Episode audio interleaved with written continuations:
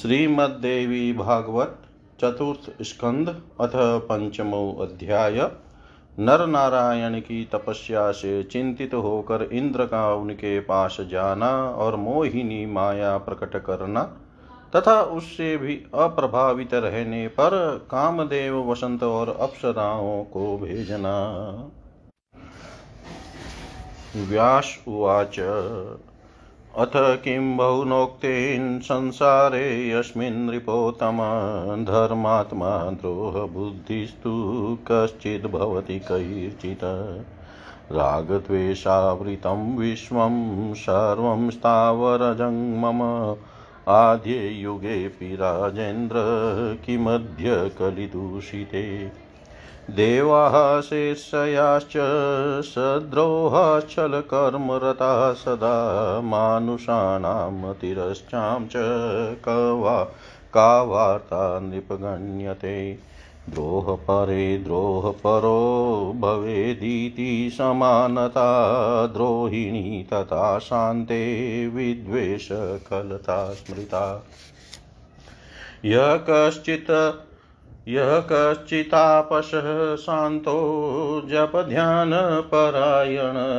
भवेत् तस्य जपे विघ्नकर्ता वै मघवा परम् सतां सत्ययुगं साक्षात् सर्वदेवाशतां कली मध्यमो मध्यमानां तु क्रियायोगो युगे स्मृतो कश्चित् कदाचित् भवति सत्यधर्मानुवर्तक अन्यथान्ययुगानां वै सर्वे धर्मपरायणा वासनाकारणं राजन् सर्वत्र धर्मसंस्थितो तस्यां वै मलिनायां तु धर्मोऽपि मलिनो भवेत् मलिना वासना सत्यं विनाशायेति सर्वथा ब्रह्मणो हृदयात् जातः पुत्रो धर्म इति स्मृतः ब्राह्मणः सत्यसम्पन्नो वेदधर्मरतः सदा दक्षस्य दुहितारो हि वृता दशमहात्मना विवाह विधिना सम्यं मुनिना गृहधर्मिणा तास्वजी जनयत्पुत्रान् धर्मसत्यवतां वर हरिं कृष्णं नरं चैव तथा नारायणं नृप योगाभ्यासरतो नित्यं हरिकृष्णो बभूवः नर नारायणो चैव चेरतुस्तप उत्तमं प्रालयाद्रिं समागत्य तीर्थे बदरीकाश्रमे तपस्विषु धुरिणौ तौ पुराणो मुनिषत्तमो गृह्णन्तो तत्परं ब्रह्म गंगाया विपुले तटे हरेरंसौ स्थितो तत्र नर नारायणावृषि पूर्णवर्षसहस्रं तु चक्राते तप उत्तमं तापितं च जगत्सर्वं तपसा चराचरं नर नारायणाभ्यां च शक्रक्षोभं तदा ययो चिन्ताविष्टसहस्राख्यो मनसा संकल्पयत् किं कर्तव्यं धर्मपुत्रो तापसो ध्यानसंयुतो सिद्धार्थो सुभृशं श्रेष्ठमासनं मे ग्रहीष्यत विघ्नः कथं प्रकर्तव्यस्तपो येन भवेन् हि उत्पाद्य कामं क्रोधं च लोभं वाप्यति दारुणम् इत्युद्दिश्य सहस्राक्ष समारुह्य गजोत्तमं विघ्नकामस्तु तरसा जगाम गन्धमादनं गत्वा तत्राश्रमे पुण्ये तावपश्यच्छत क्रतुः तपसा दीप्तदेहो तु भास्कराविव चोदितो ब्रह्म विष्णु किमेतो वै प्रकटो वा विभावसु धर्मपुत्रावृषीयेतो तपसा किं करिष्यत इति संचिन्तयतौ दृष्ट्वा तदोवाच सचीपति किं वा कार्यं महाभागो ब्रूतं धर्मसुतो किल ददामि वाम वरं श्रेष्ठं दातुं यातोऽस्म्यहं ऋषि अधेयमपि दास्यामि तुष्टोऽस्मि तपसा किल व्यासुवाच एवं पुनः पुनः शक्रस्तावुवाच पुरस्थितः नो चतुस्तावृषि ध्यानसंस्थितो दृढचेतसो ततो वै मोहिनीं मायां चकार भयदां वृष वृकान् सिंहाश्च व्याघ्राश्च समुत्पाद्याभिविशयत् वसंवातं तथा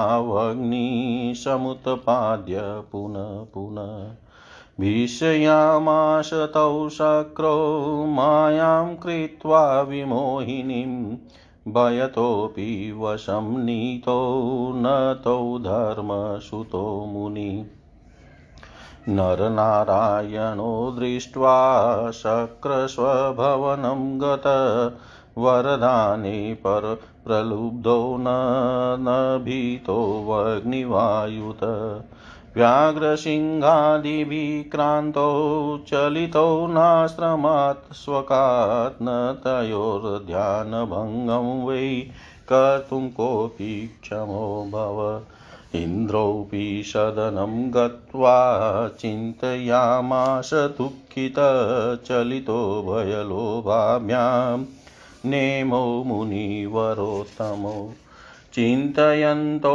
महाविद्यामादिशक्तिं सनातनीम् ईश्वरीं सर्वलोकानां परां प्रकृतिम् अद्भुतां ध्यायतां कक्षमो लोके बहुमायाविदप्युत यन्मूला सकला माया देवासुरकृता किल ते कथं बाधितुं शक्ता ध्यायन्ति गतकल्मषा वाग्बीजं कामबीजं च मायाबीजं तथैव च चिते यस्य भवेतं तु बाधितुं कोऽपि न क्षम मायया मोहितशक्रो भूयस्तस्य प्रतिक्रियाम् कर्तुं कामवशन्तौ तु समाहूया ब्रवीद्वच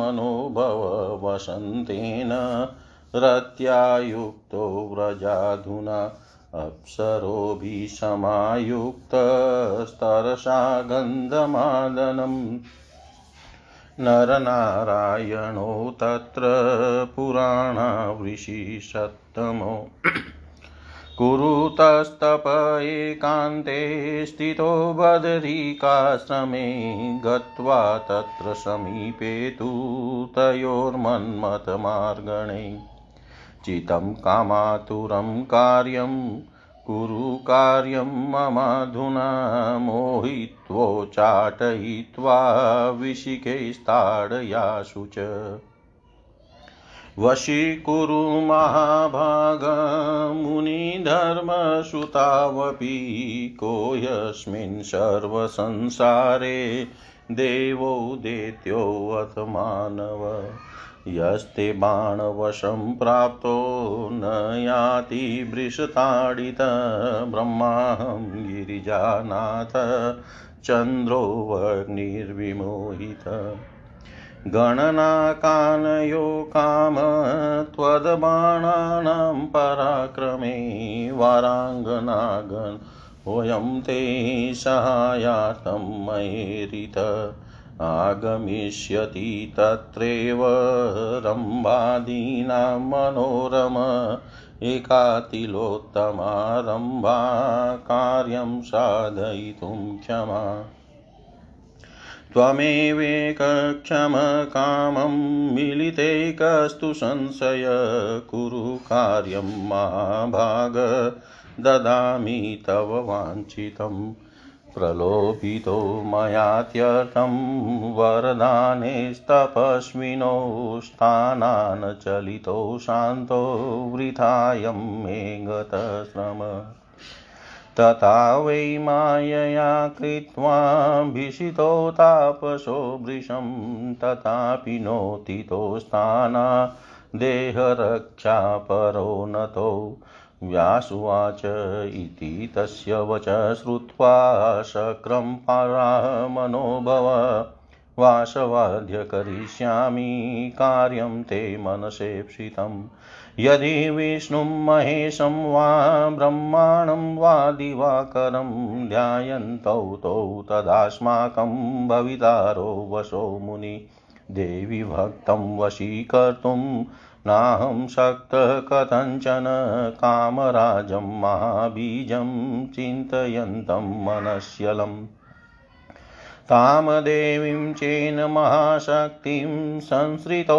भक्तिभावत न तदा मम बाणानां गोचरो तापसो किल इंद्रोवाच गच्छ त्वं च महाभाग सर्वेस्तत्र समुद्यते कार्यं ममातितु साध्यं कर्तामि तमनुत्तमम् व्यासुवाच इति तेन समादिष्टा ययु सर्वे समुद्यता यत्र तौ धर्मपुत्रो द्वौ ते पाते दुष्करं तप यत्र तौ धर्मपुत्रो द्वौ ते पाते दुष्करं तप।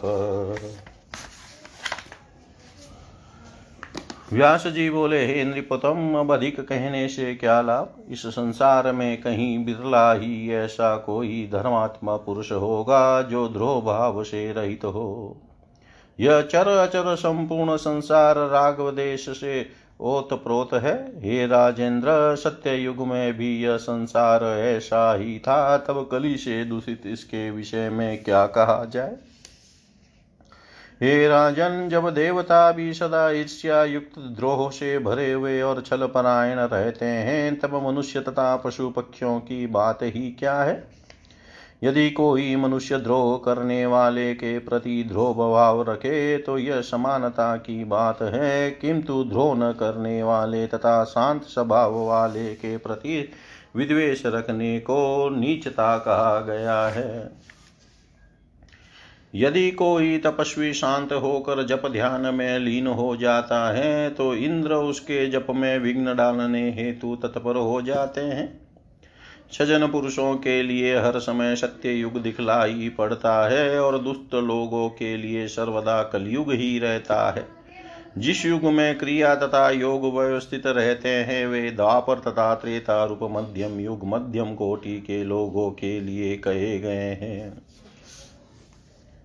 अतः किसी समय भी कोई सत्य धर्मा हो सकता है अथवा सभी युगों में जो चाहे धर्मपरायण हो सकता है। हे राजन, सर्वत्र धर्म की स्थिति में वासना ही प्रधान कारण मानी गई है। उसमें मलिनता आ जाने पर धर्म भी मलिन हो जाता है। मलिन वासना विनाश के लिए होती है, यह सर्वथा सत्य है। ब्रह्मा जी के हृदय से एक पुत्र उत्पन्न हुआ जो धर्म इस नाम से कहा गया। वह ब्राह्मण सत्य संपन्न और वैदिक धर्म में सदा संलग्न रहने वाला था। उस गृहस्थ धर्मी महात्मा मुनि ने पाणी ग्रहण की विधि से दक्ष प्रजापति की दस कन्याओं का सम्यक रूप से वर्णन किया। सत्यव्रतियों में श्रेष्ठ उस धर्म ने उनसे हरि, कृष्ण, नर और नारायण नामक चार पुत्र उत्पन्न किए। हे राजन, उनमें हरि और कृष्ण ये दोनों योगाभ्यास करने लगे तथा नर और नारायण ये दोनों हिमालय के शिखर पर जाकर बद्री का आश्रम तीर्थ में कठिन तपस्या करने लगे।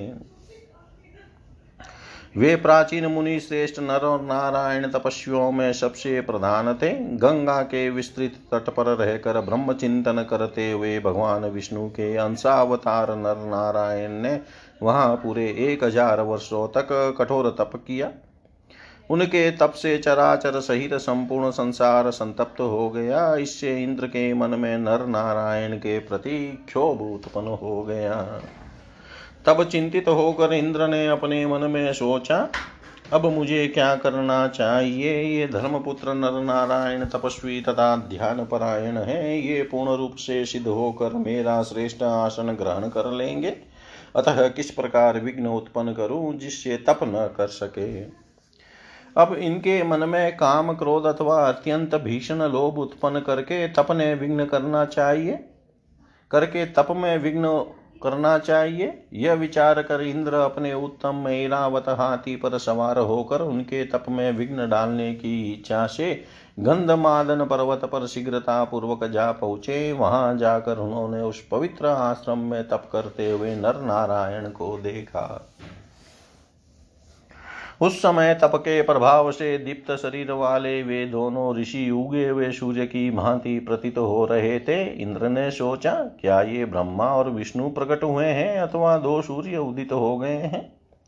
धर्म के ये दोनों पुत्र अपने तप द्वारा न जाने क्या कर देंगे। ऐसा विचार करके सचिपति इंद्र ने नर नारायण की ओर देखकर उनसे कहा, हे महाभाग धर्मनंदन, आप लोगों का क्या कार्य है बताइए, मैं श्रेष्ठ वर अभी प्रदान करता हूँ। हे ऋषियों, मैं वर देने के लिए ही आया हूँ। वर दे हो तो भी मैं दूंगा, क्योंकि मैं आप लोगों की तपस्या से परम प्रसन्न हूँ।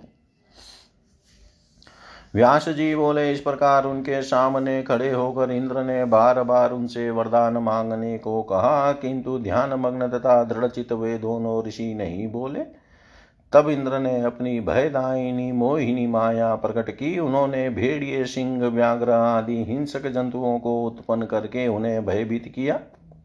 इसी प्रकार वर्षा, वायु तथा अग्नि उत्पन्न करके इंद्र ने अपनी मोहिनी माया रचकर उन दोनों को भयभीत करने की चेष्टा की, किंतु धर्मपुत्र वे दोनों मुनि इस भय से भी वश में नहीं किए जा सके।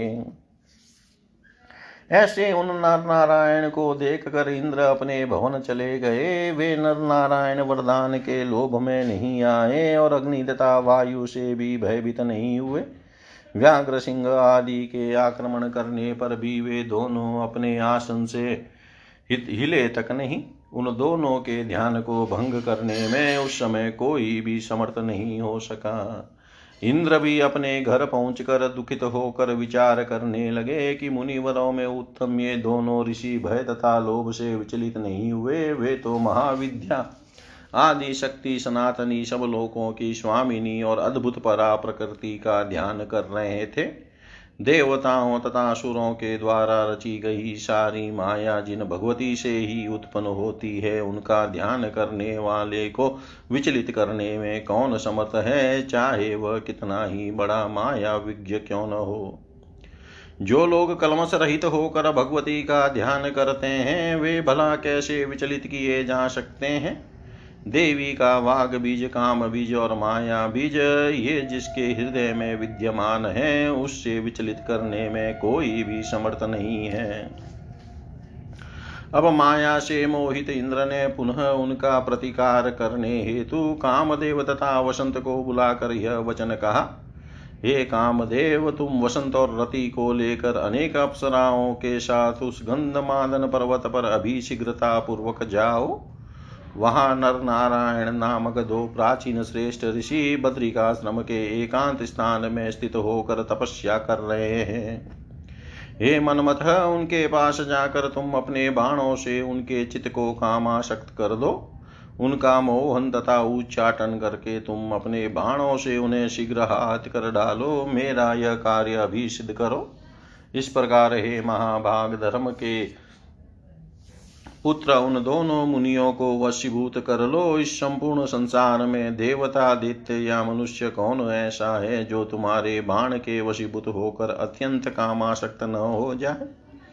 हे कामदेव, जब ब्रह्मा में इंद्र, शिव, चंद्रमा या अग्नि भी मोहित हो जाते हैं, तब तुम्हारे बाणों के पराक्रम के सामने उन दोनों की क्या गणना है।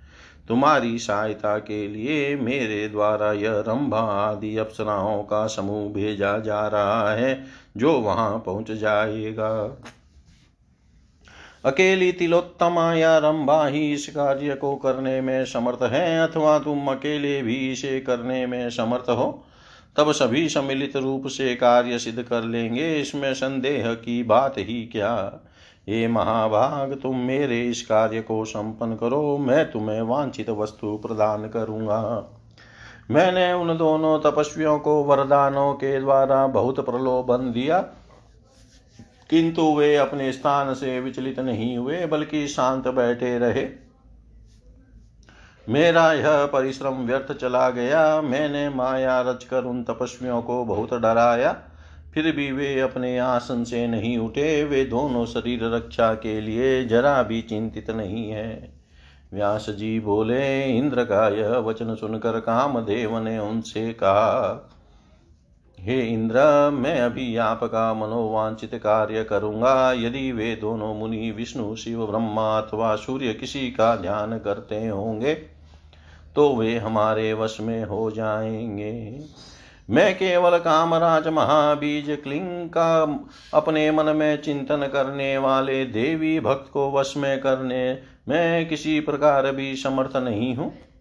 यदि वे भक्ति भाव से महाशक्ति स्वरूपा देवी की उपासना में लगे होंगे तो मेरे बाणों का प्रभाव उन तपस्वियों पर नहीं पड़ेगा। इंद्र बोले, हे महाभाग, जाने के लिए उद्यत इन सभी के साथ तुम वहाँ जाओ। यद्यपि मेरा यह कार्य अत्यंत दुस्साध्य है, फिर भी तुम मिश्रित कर तथा उत्तम कार्य को पूर्ण कर ही लोगे। व्यास जी बोले, इस प्रकार इंद्र का आदेश पाकर वे लोग पूरी तैयारी के साथ उस स्थान पर गए जहाँ वे धर्मपुत्र नर नारायण कठोर तपस्या कर रहे थे। इति श्रीमद्देवी भागवते महापुराणे अष्टादशसहस्रयां संहितायां चतुर्थस्कन्धे नरनारायण कथावर्णनं नाम पंचमोऽध्याय। सर्वं श्रीशां सदाशिवार्पणम् अस्तु। ओं विष्णवे नमः। ओं विष्णवे नमः। ओं विष्णवे नमः। श्रीमद्देवी भागवतः चतुर्थस्कन्धः अथ षष्ठोऽध्याय। कामदेव द्वारा नर नारायण के समीप वसंत ऋतु की सृष्टि, नारायण द्वारा उर्वशी की उत्पत्ति, अप्सराओं द्वारा नारायण से स्वयं को अंगीकार करने की प्रार्थना। व्यासुवाच। प्रथमं तत्र संप्राप्तो वसंतपर्वतोत्तमे पुष्पिता पादपः सर्वे द्विरे फाली विराजिता आम्राश्च बकुला रम्यास्तिलकः किंसुकः शुभा शालास्तालास्तमालाश्च मधुकाः पुष्पिता बभू बभूः कोकिलालापा वृक्षाग्रेषु मनोहरा वल्लयो वल्यो अपि पुष्पिताः सर्वा लिलिंगो नगोत्तमान् प्राणिनः श्वासु भार्यासु प्रेमयुक्तः स्मरातुरः बभूवुः शुचातिमताश्च क्रीडाशक्ता परस्परम् बभूर्मन्दाः सुगन्धाश्च सुस्पर्शाः दक्षिणानिलाः इन्द्रियाणि प्रमाथीनि मुनीनामपि चाभवन् रतियुक्तस्तकामपुरयन्पञ्च मागणाञ्चकार त्वरितस्तर वासं बद्रिकाश्रमे रंभा तिलोत्तमाध्याश्च गत्वा तत्र वराश्रमे गानं चक्रुः सुगीतज्ञा स्वरतान् समन्वितं तच्छ्रुत्वा मधुरोद्गीतं कोकिलानां च कूजितं भ्रमरालिविरावं च प्रबुधौ तौ मुनीश्वरौ ऋतुराजकम् ऋतुराजमकाले तु दृष्ट्वा तौ पुष्पितं वनं जातो चिन्तापरो तत्र नरनारायणावृषि किमध्यशिशि प्रापाय संवृतः समयं विना प्राणिनो विह्वलाः सर्वे लक्ष्यन्ते यतिस्मरातुरः कालधर्मविपश्यास कतमध्य दुरासद नरं नारायण प्राह विस्मयोत्फुल्ललोचन नारायण उवाच पश्य भ्रातीरे मे वृक्षा पुष्पिता प्रतिभान्ति वै कोकिलालापसंगुष्टा ब्रह्मराली विराजिता शिशिरं भीममातंगं धारयन् स्वकेरनकै वसंतकेसरी प्राप्त पलाशकुसुमै मुने रक्तशोककरा तन्वी देवस्यै किंसुकांग्रिका नीला शोककचा श्यामा विकासी कमलानना नीलेन्दीवर्णेत्रा सा बिल्ववृक्ष फलस्तनी प्रोतफुल्लकुन्दरदना मंजरी कर्णशोभिता बन्धुजीवाधरा शुभ्रा सिन्धुवारनखोद्भवा पुष्कोकिलश्वरा पुण्या कदम्ब वसना शुभा बहिर्वृन्दकलापा च सारस्वन्नुपुरा वासन्ति बद रसना मतहं संगतिस्तथा पुत्रजीवा सुकन्यस्तरो मराजी विराजिता वसन्तलक्ष्मी सम्प्राप्ता भ्रमण बद्रिकाश्रमे अकाले किमियं प्राप्ता विस्मयोऽयं ममाधुना तमो विघ्नकरा नूनं देवर्षे परिचिन्तय श्रूयते शूरनारीणां गानं ध्यानविनाशनम् आवयोस्तपिभङ्गाय कृतं भगवता किल ऋतुरारण्यता काले प्रीतिं सञ्जनयेत् कथं विघ्नोऽयं विहितो भाति भीतेनासुरशत्रुणा वाताः सुगन्धाः सीता च समायन्ति मनोहरः नान्यत् कारणमस्ति ह सत्क्रतुकृतिं विना इति ब्रुवती विप्राग्रये देवै नारायणे विभो सर्वे दृष्टिपथं प्राप्ता मनमथ प्रमुखास्तदा ददर्शं भगवान् सर्वान् नरो नारायणस्तथा विस्मयाविष्टमनसो बभूव तुरुभावपि मन्मथं मेनकां चेव रंभां चेव तिलोत्तमां पुष्पगंधां सुकेशीं च महाश्वेतां मनोरमाम् प्रमद्वरां घृताचीं च गीतज्ञां चारुहासिनीं चंद्रप्रभां च सोमां च कोकिलालापमण्डितां विद्युन्मालान्बुजाक्षयो च तथा कांचनमालिनीं मेताश्चान्यवरारोहान् दृष्टास्ताभ्यां तदान्तिके तासां द्वयष्टसहस्राणि पञ्चाशद दिकानि च वीक्षयतो विस्मितो जातो कामसेन्यं सुविस्तरं प्रणम्याग्रे स्थिताः सर्वा देववाराङ्गनास्तदा दिव्या भरणभूषाढ्या दिव्यमालोपशोभिता जगुच्छलेन तः सर्वे पृथिव्यामतिदुर्लभं तततावस्थितं दिव्यं मन्मथादिविवर्धनम् शुश्राव भगवान् विष्णु नरो नारायणस्तदा श्रुत्वा प्रोवाच प्रातास्तत्र प्रीत्या नारायणो मुनि आस्यतां सुखमत्र्येव करोम्यातिथ्यमद्भुतं भवत्यो अतिथिधर्मेण प्राप्ता स्वर्गात् सुमध्यमा व्यास उवाच साभिमानस्तु संजातस्दा नारायणो मुनीन्द्रेण प्रेषितां नूनं तथा विघ्नचिकित्सया वराक्यः कायिमः सर्वा सृजाम्यद्य नवः किल एताभ्यो दिव्यरूपाश्च दर्शयामि तपोबलम् इति संचिन्तय मनसा करेणोरुं प्रताड्य वै तरसोत्पादयामास नारीं सर्वाङ्गसुन्दरीम् नारायणो रुशंभुता हि उर्वशीति ततः शुभा ददृशुस्ता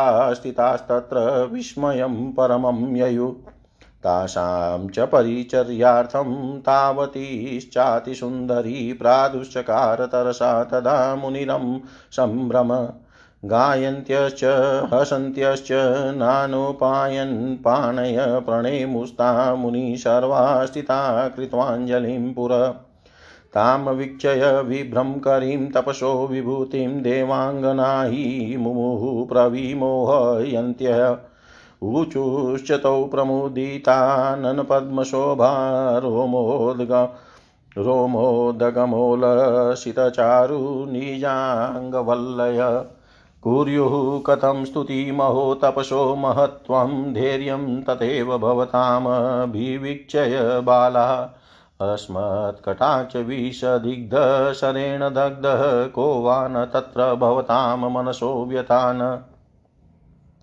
ज्ञातो युवां नरहरिः परमांसभूतो देवो मुनिशमदमादिनिधीशदेव सेवा निमित्तमिह नो गमनं न कामं कार्यं हरे शतमखस्य विधातुमेव भागेन केन युवो किल दर्शनं न संपादितं न विदितं खलु संचितं ततः चीतं क्षमं निजजने विहितं युवाभ्यां अस्मद्विधे किल कृतागा गासितापमुक्तं कुर्वन्ति नेव विबुधास्तपसो वयं वै शापेन तु च फलदेन महानुभावा। व्यासवाच इदं निशम्य वचनं शूरकामिनीनां तावु चतुर्मुनिवरो विनयानतानां प्रीतौ प्रसन्नवदनौ जीतकामलोभौ धर्मात्मजौ निजतपोरुचिशोभिताङ्गौ नर नारायणावुचु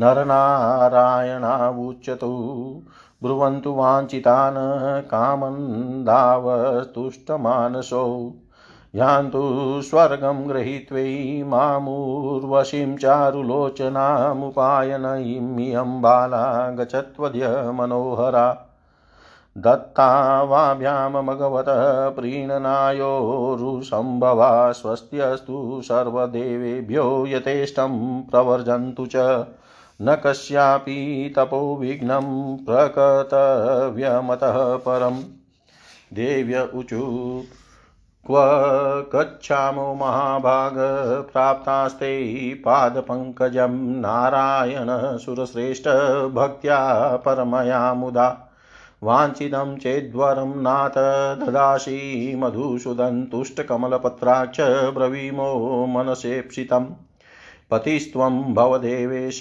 वरमेन परन्तप भवामः प्रीतियुक्तास्त्वां सेवितुं जगदीश्वर त्वया चोत्पादिता नार्य सन्त्यन्याश्चारुलोचना उर्वश्याध्यास्तता यान्तु स्वर्गं वै भवदाज्ञया स्त्रीणां षोडशसहस्रं तिष्ठत्वत्र शतार्धकं सेवां ते अत्र करिष्यामो युवयोस्तापसोत्तमौ वाञ्छितं देहि देवेश सत्यवाग्भव माधव आशाभङ्गो हि नारीणां हिंसनं परिकीर्तितम् कामातानां च मुनिर्भिः धर्मज्ञेयस्तत्त्वदर्शिभिः भाग्ययोगादिह प्राप्ता स्वर्गात् प्रेम परिप्लुता त्यक्तुं नारसि देवेश समर्थोऽसि जगत्पते। नारायण उवाच पूर्णं वर्षसहस्रं तु तपस्तप्तं मयात्र वै जितेन्द्रियेण चार्वङ्गय कथं भङ्गं करोम्यत्नेच्छा कामे सुखे काचित् सुखधर्म विनाशके पशूनामपि साधर्म्ये रमेतमतिमान् कथम् अप्सरस ऊचु शब्दादीनां च पञ्चानां मध्ये स्पशसुखं वरम् आनन्दरसमूलं वै नान्यदस्ति सुखं किल अतोऽस्माकं महाराज वचनं कुरु सर्वदा निर्भरं सुखमासाद्य चरस्व गन्धमादने यदि वाञ्छसि नाकं त्वं नादिको गन्धमादनात् रमस्वात्र शुभे स्थाने प्राप्य सर्वासुराङ्गना रमस्वात्र शुभे स्थाने प्राप्य सर्वासुराङ्गना इति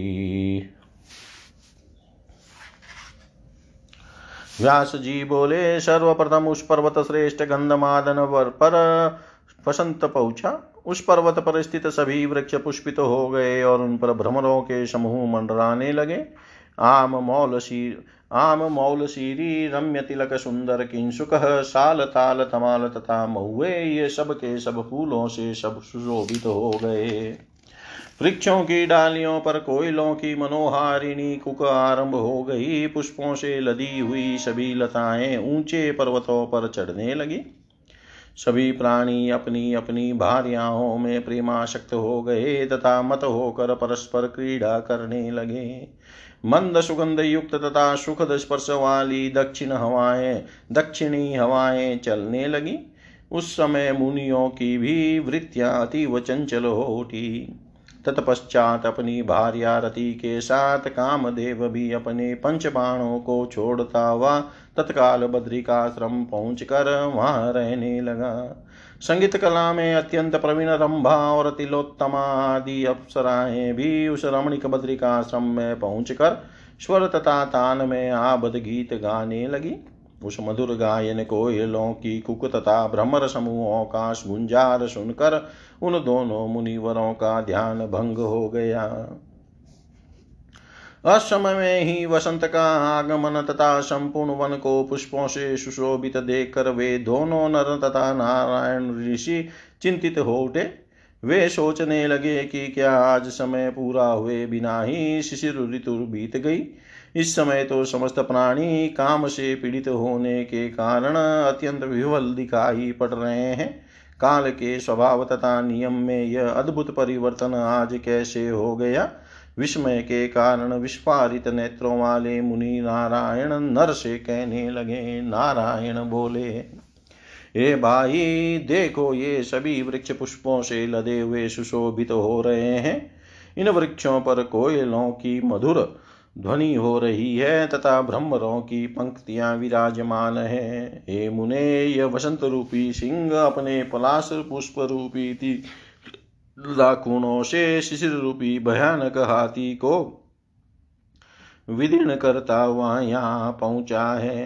हे देवर से, लाल अशोक जिसके हाथ हैं, किसुम के पुष्क जिसके पैर हैं, नील अशोक जिसके केश हैं, विकसित श्याम कमल जिसका मुख है, नीले कमल जिसके नेत्र हैं, बिल्व वृक्ष के फल जिसके स्तन हैं, खिले हुए कुंद के फूल जिसके दांत हैं, आम के बौर जिसके कान हैं, बंधु जीव गुलदुपहरिया के पुष्प जिसके शुभ्र अधर हैं, सिंधुवार के पुष्प जिसके नख हैं, कोयल के समान जिसका स्वर है, कदम्ब के पुष्प जिस सुंदरी के पावन वस्त्र हैं, मयूर पंखों के समूह जिसके आभूषण हैं, सारसों का स्वर जिसका नुपुर है, माधवी लता जिसकी करधनी है, ऐसी मत हंस के समान गति वाली तथा इंगुदी के पत्तों को रोम स्वरूप धारण की हुई वसंत श्री इस बद्री का आश्रम में छाई हुई है।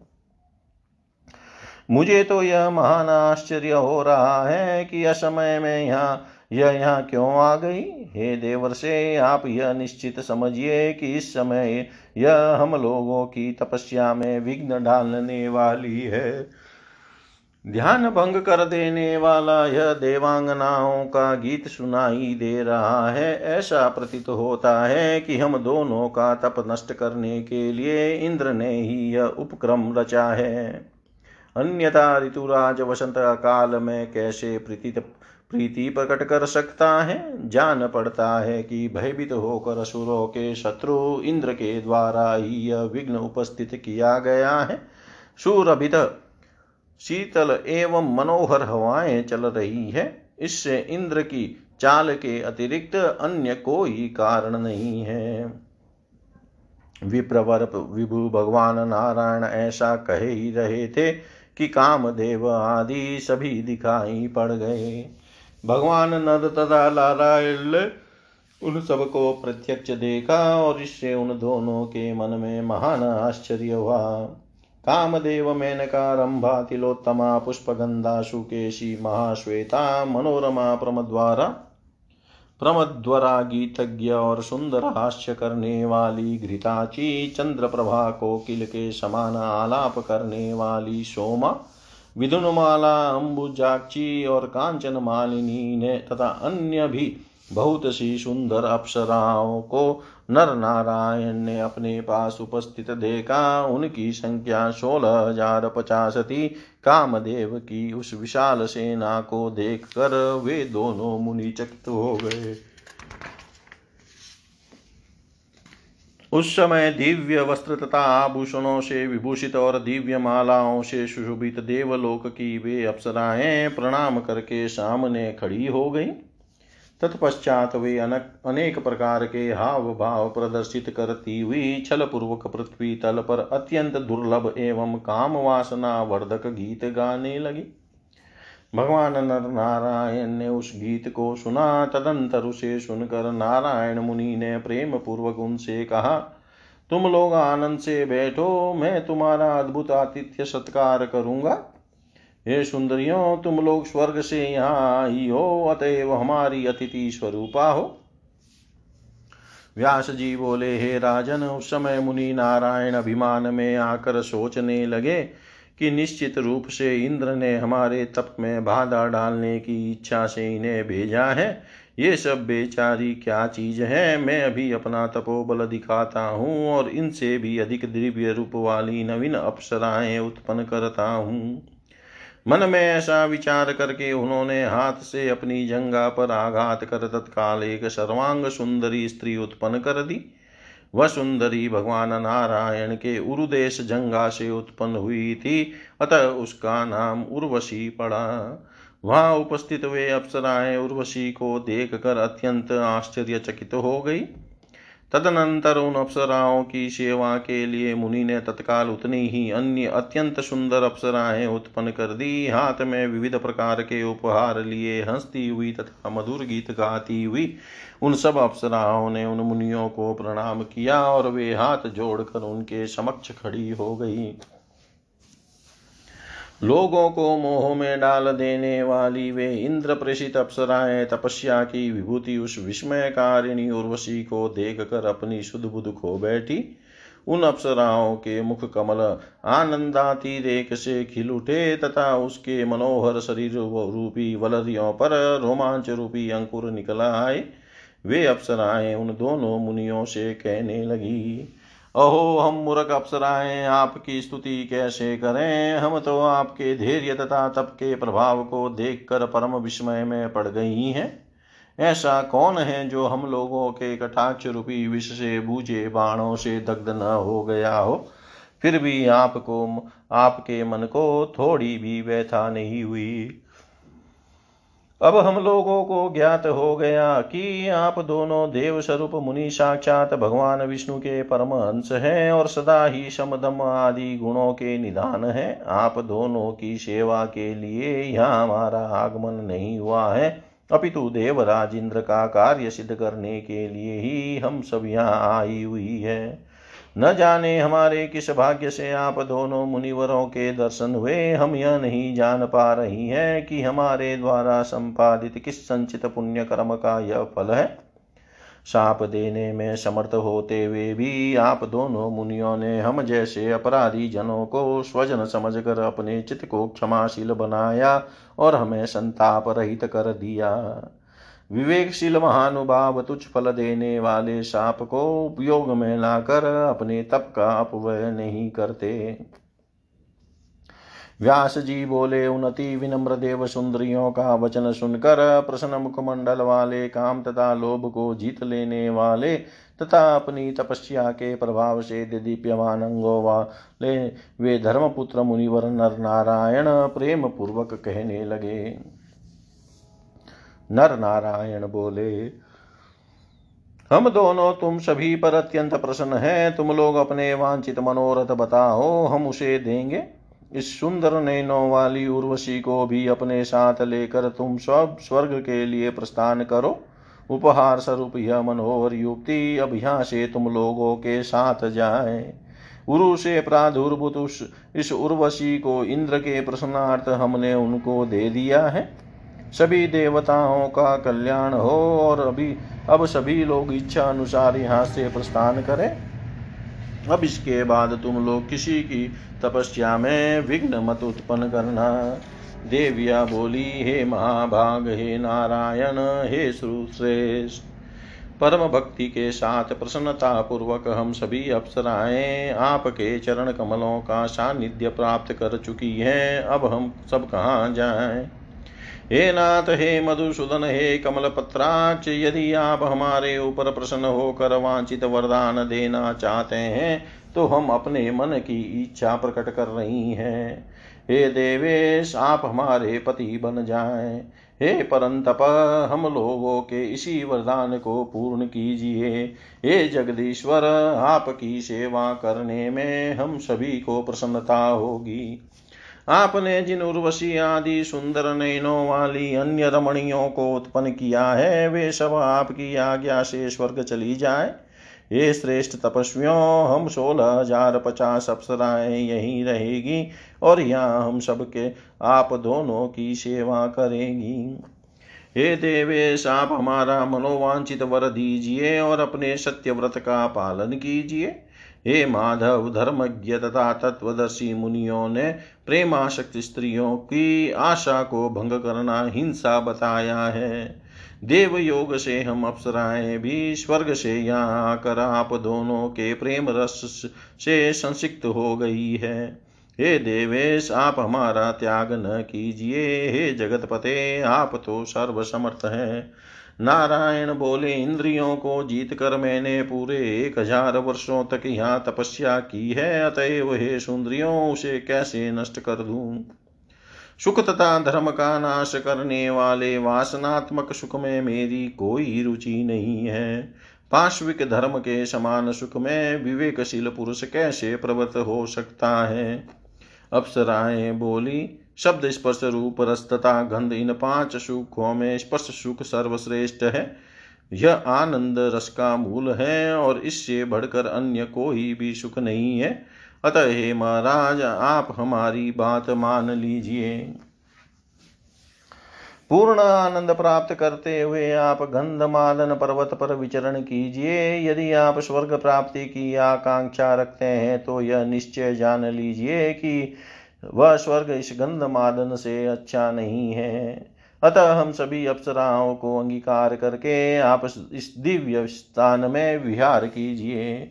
इति श्रीमद् देवी भागवते महापुराणे अष्टादशसहस्रयां संहितायां चतुर्थस्कन्धे अप्सरसां नारायण समीपे प्रार्थनाकरणं नाम षष्ठोऽध्याय।